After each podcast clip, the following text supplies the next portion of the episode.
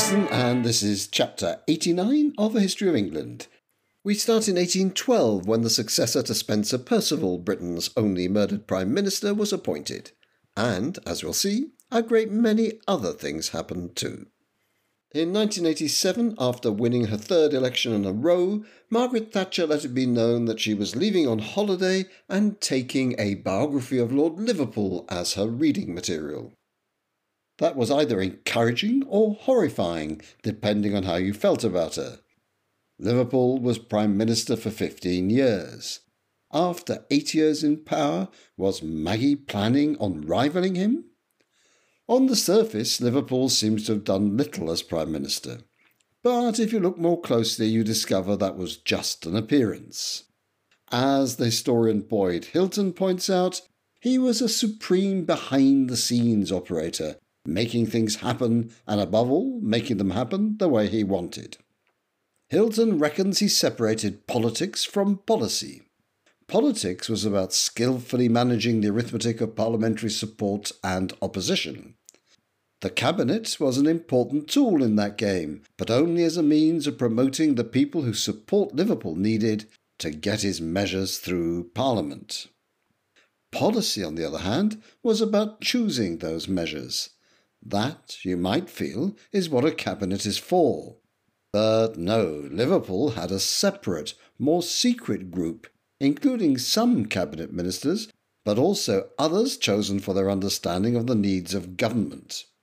This group helped him to reach decisions, and cabinet might only be informed once they were made.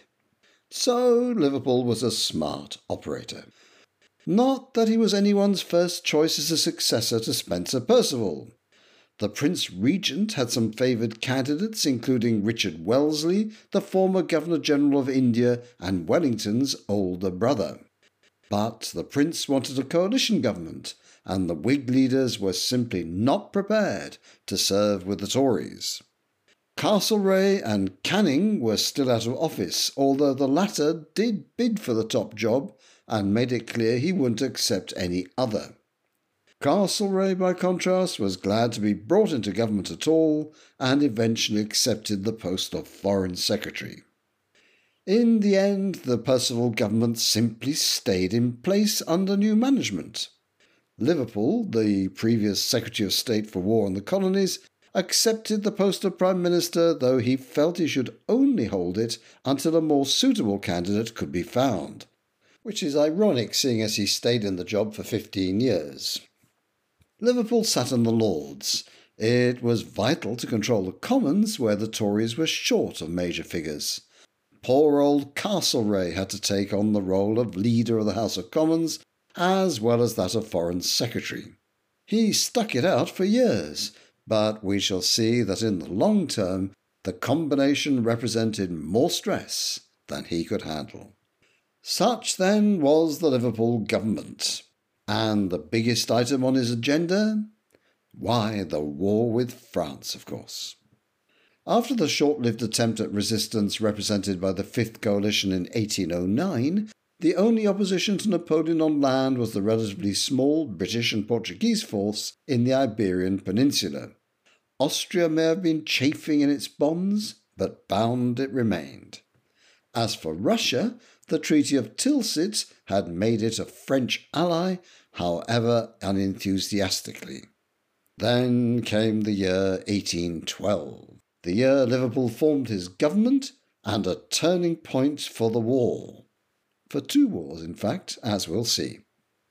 In that year, Napoleon decided that he'd had enough of countries that were undermining his blockade against Britain, the continental system. Both Russia and Sweden were ostensibly members, but both were quietly allowing British trade through. Napoleon sent troops into Swedish Pomerania, now German territory, to bring the Swedes into line. Next, he decided it was time to bring Russia to heel too. It was to be the worst decision of his career. Recruiting from France and from the many conquered territories, Napoleon had built a colossal Grande Armée, the most fearsome army on earth. Now he launched it over 600,000 strong towards Moscow. At first, all went well. His advance seemed unstoppable. But then he met a Russian army under a wily general, Marshal Kutuzov. Their battle at Borodino, immortalized in Tchaikovsky's best known composition, the 1812 Overture, may have been the bloodiest in history up to that date. Between killed, wounded, and captured, the French lost 25,000 to 40,000, and the Russians 40,000 to 45,000. Technically, it was a French victory since they remained in command of the field, with the road to Moscow open to them.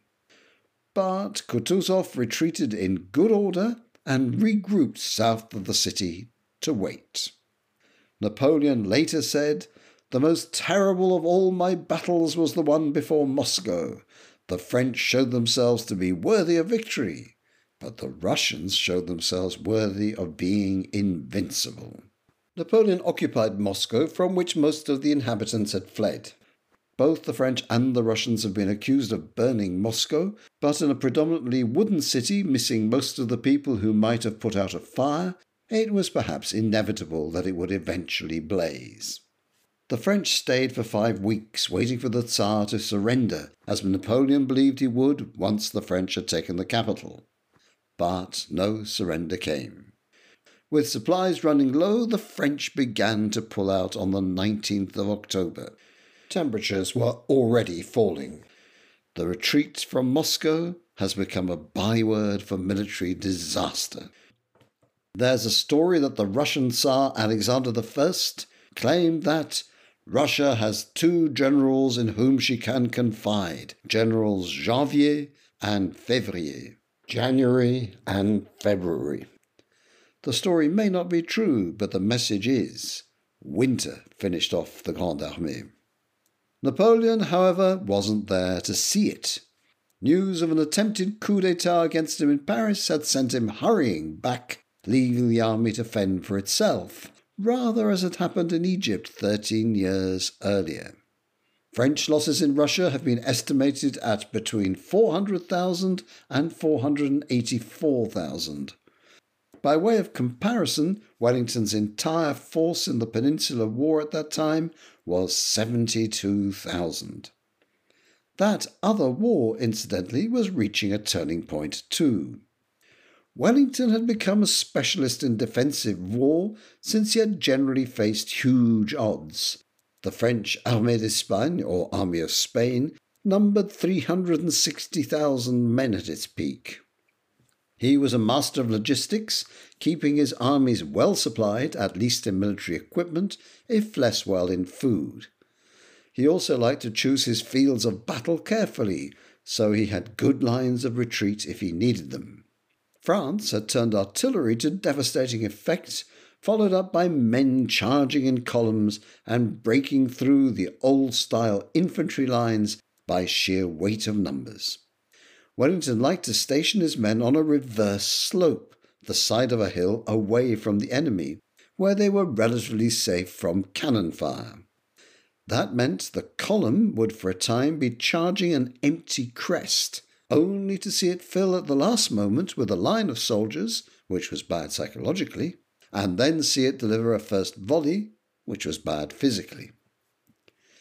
In 1812, Wellington got his chance to prove his skill in offensive operations. He led his combined British, Portuguese, and Spanish force in a first attempt to drive the French finally from Spain. Facing not Napoleon, but only some of his marshals, nothing like the equal in skill of the master, Wellington's army did well, eventually capturing the capital, Madrid, itself.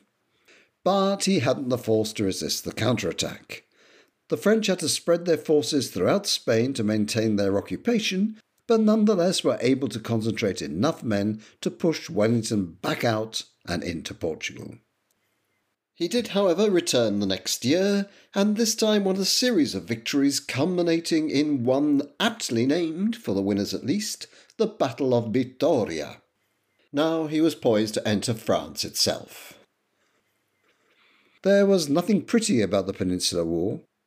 According to historian Alice Parker, British soldiers often engaged in actions that should be regarded as war crimes. She shows how the men were brutalized by the war. They were underpaid, underfed, and overexposed to traumatizing experiences. Discipline was harsh, including floggings and executions, which they were forced to witness. It's true that the French, as hated occupiers, carried out still more atrocities. But British soldiers were frequently exposed to the results in the form of hanged men, burnt men, even skinned men. This was also the war which made guerrilla a word in the common language, and Spanish guerrillas, or even regular soldiers, could be just as cruel in their reprisals against the French. Wellington's soldiers fought terrifying battles, none bloodier than sieges.